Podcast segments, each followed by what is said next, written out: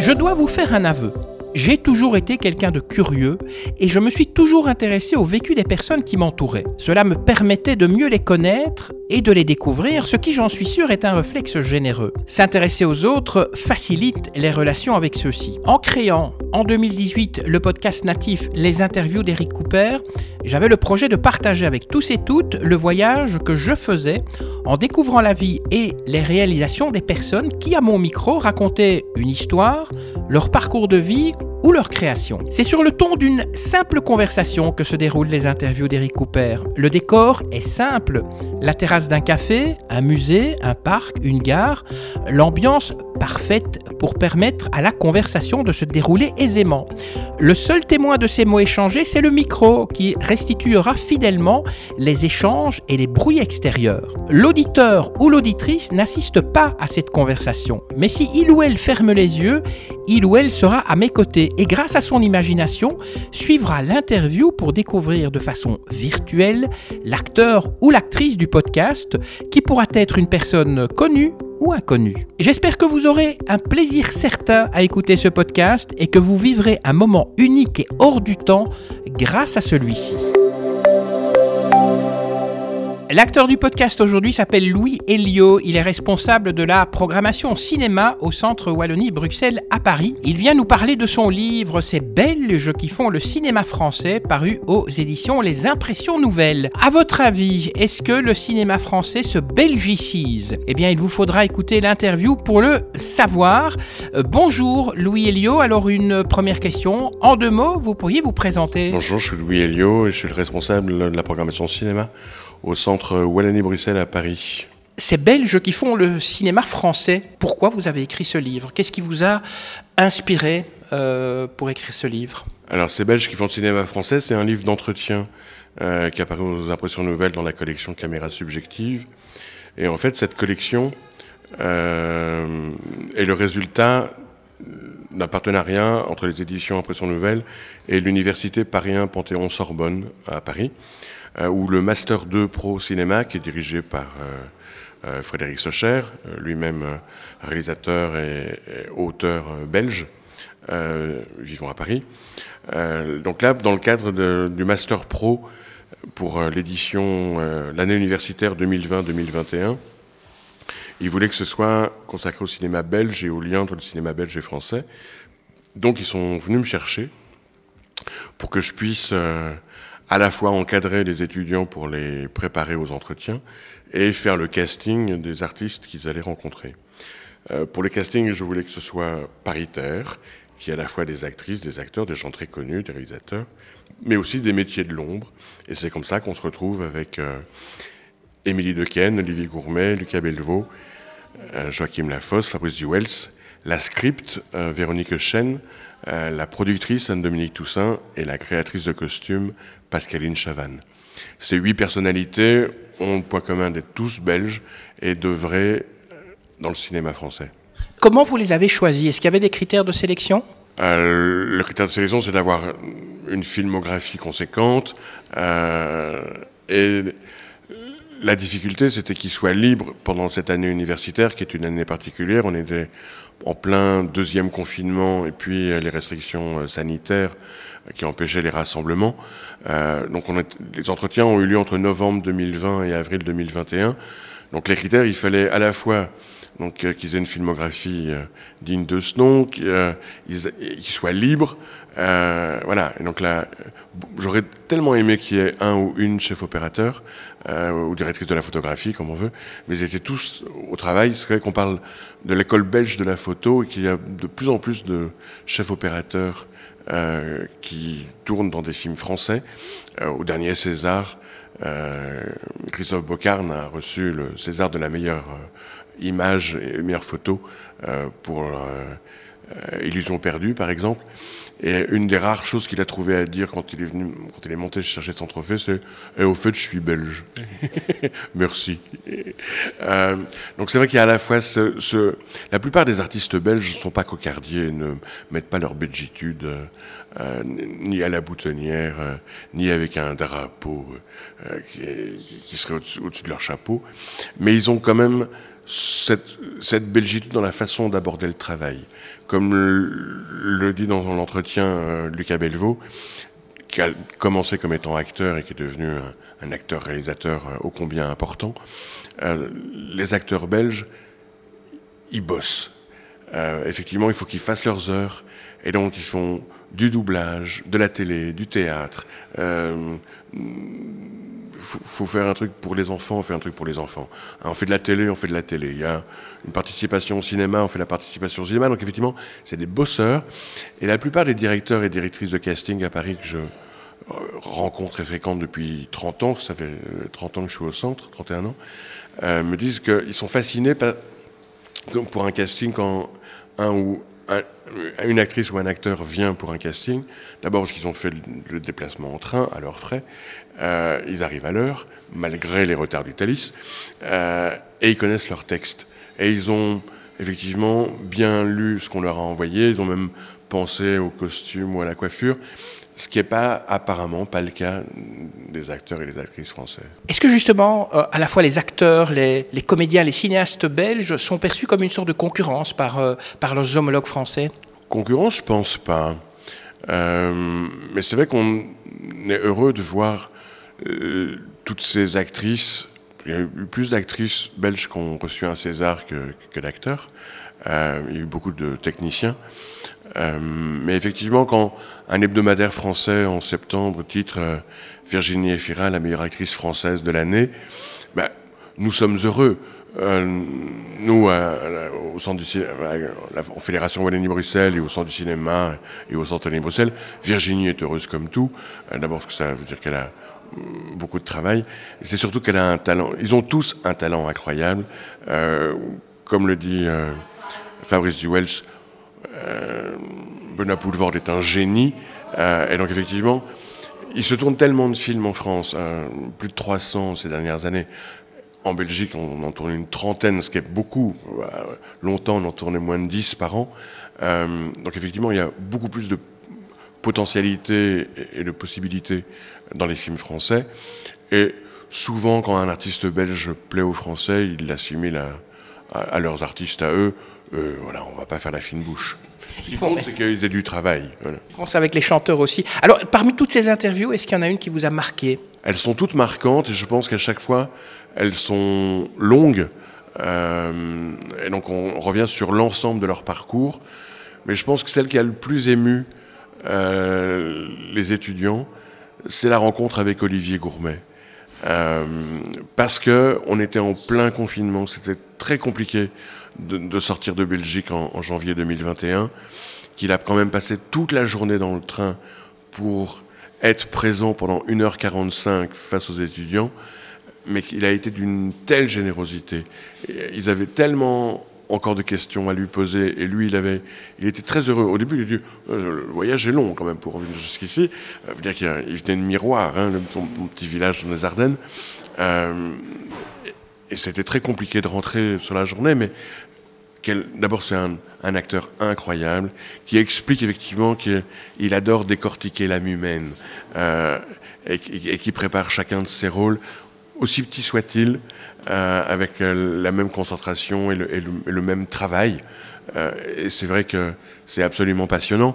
Je crois que ce qui est aussi très intéressant, c'est notamment l'entretien avec Véronique Chen, la script. Parce que je pense que qu'on soit cinéphile ou juste grand public ou même professionnel, sans doute un des métiers du cinéma qu'on connaît le moins bien, c'est celui de script.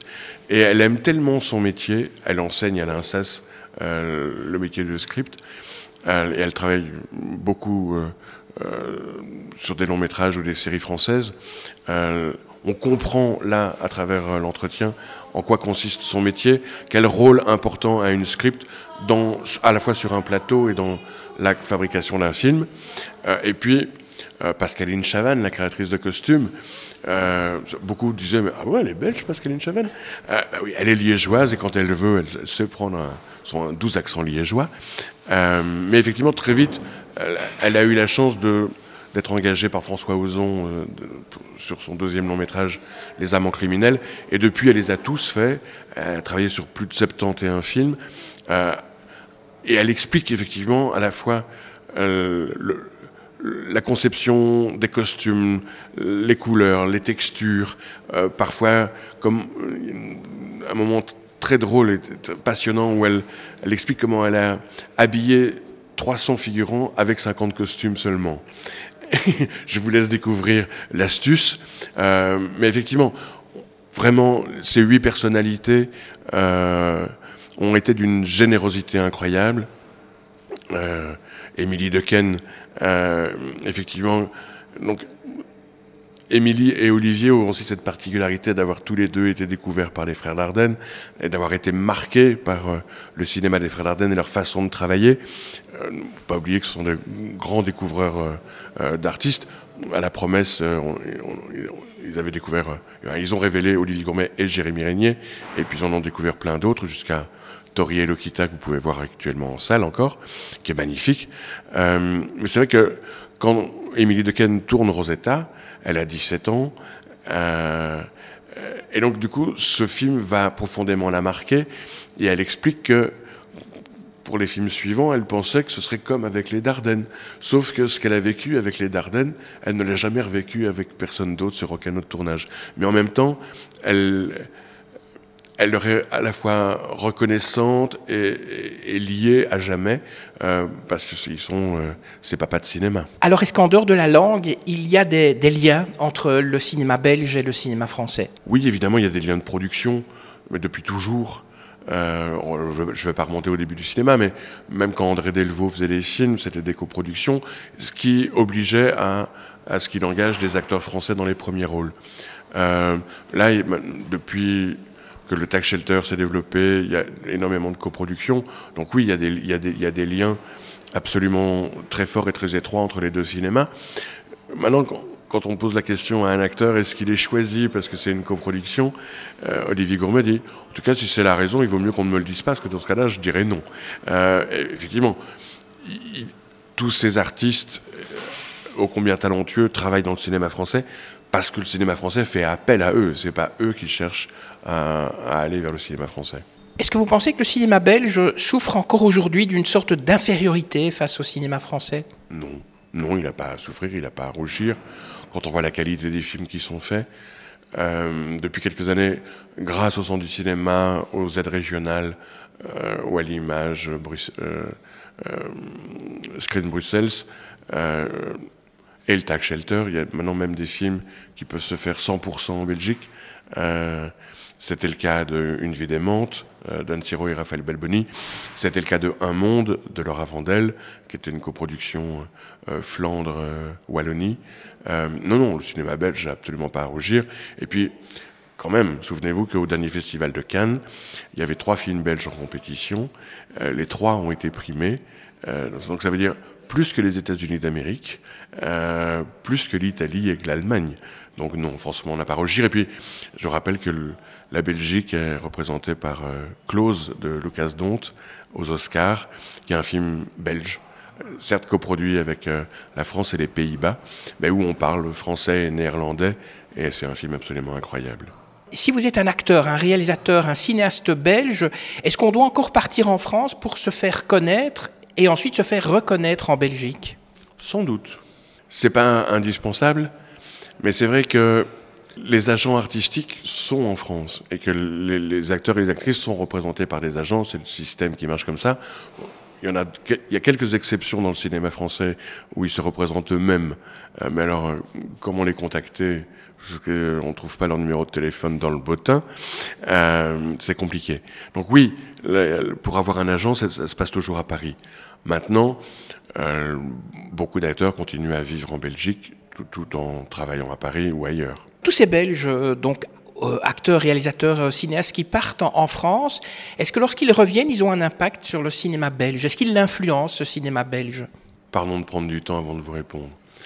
Euh, je ne sais pas s'il l'influence, mais en tout cas, il y a une...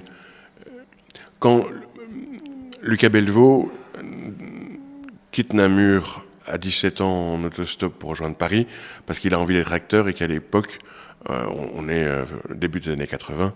Euh, il se tourne six films en Belgique. et donc, effectivement, il s'en tourne déjà près de 200 en France. Donc, il se dit que c'est à Paris que ça se passe. Donc, il vient à Paris. Et depuis, il vit à Paris, il est parfaitement intégré au cinéma français.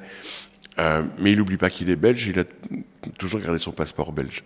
Euh, il a tourné quelques films euh, dont l'action se passait en Belgique, où il a tourné des faits divers liés à la Belgique, je pense à l'enlèvement du baron Empin notamment. Je donne un autre exemple. La, productrice Anne-Dominique Toussaint, qui, est la sœur de l'écrivain Jean-Philippe Toussaint, elle a commencé à produire et à monter sa société de production justement quand Jean-Philippe Toussaint a eu envie de tourner son premier film.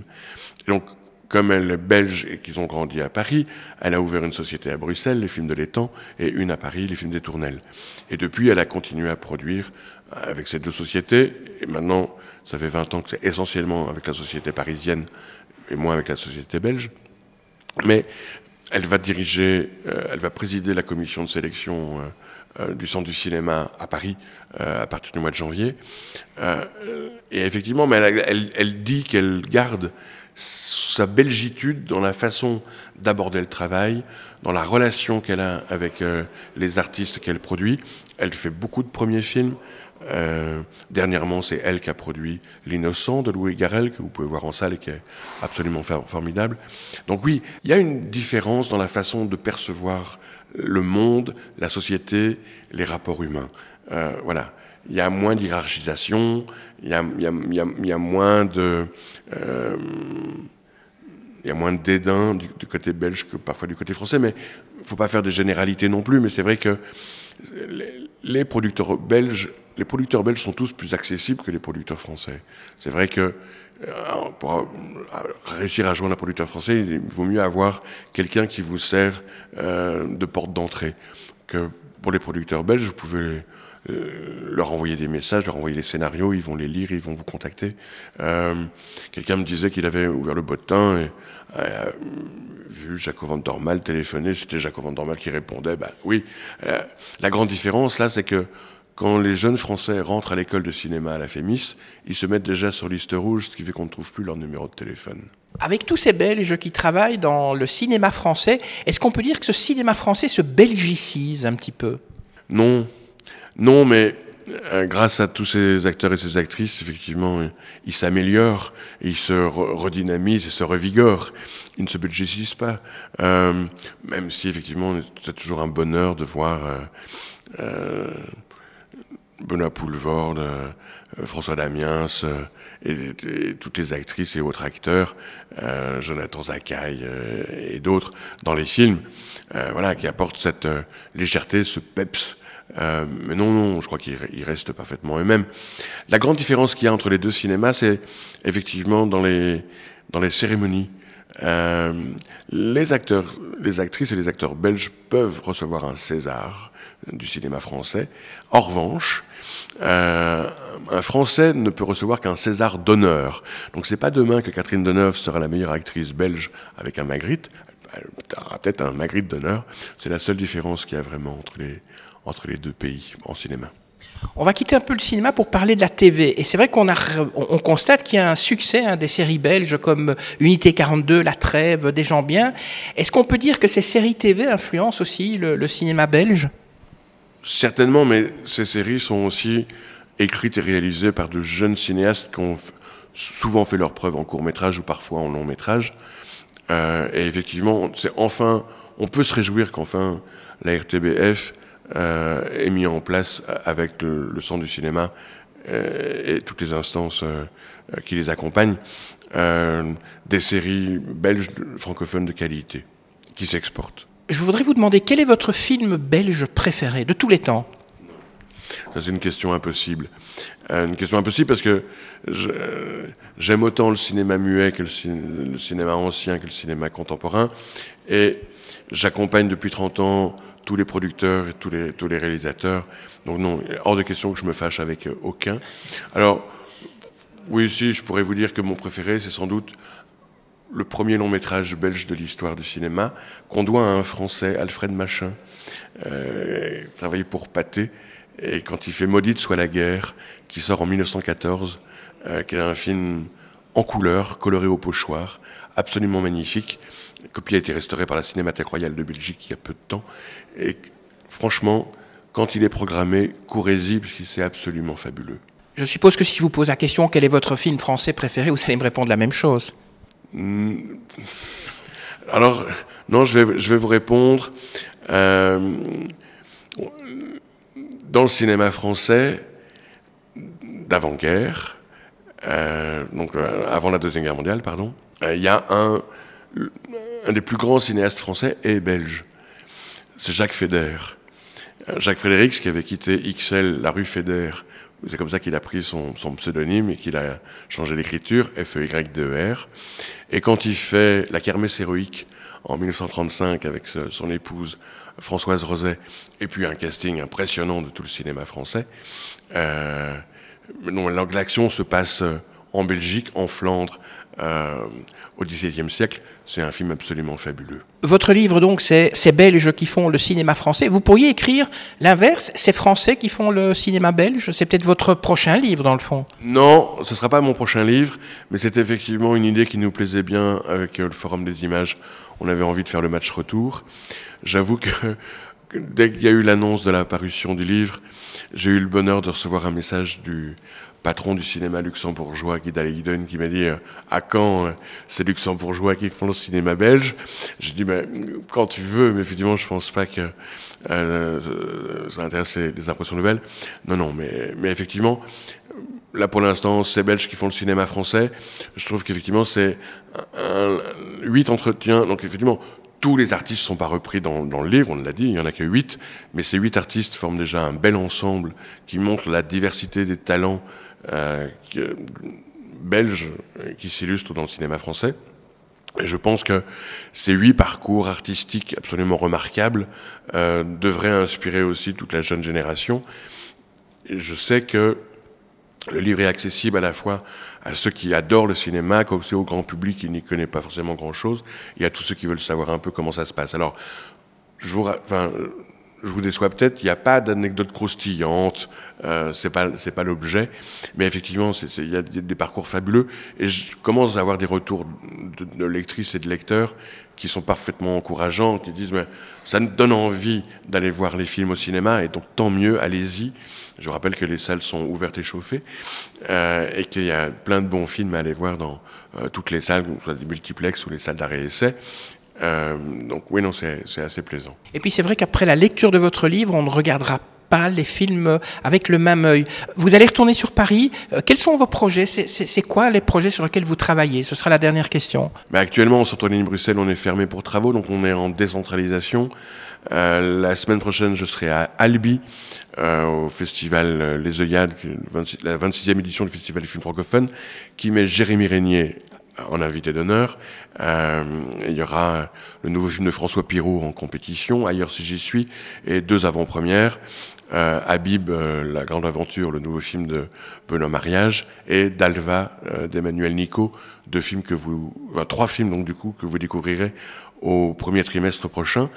Et la semaine suivante, je serai à Aix-en-Provence, au 40e festival Tous Court, leur festival de court métrage, qui nous a m'a donné carte blanche puisque nous c'était la 30e édition du festival Le Courant-Dillon, qui est le festival annuel, la compétition annuelle de court-métrage belge et franco-belge qu'on présente à Paris, et qui m'a demandé une carte blanche avec des euh, courts-métrages belges à l'humour décalé.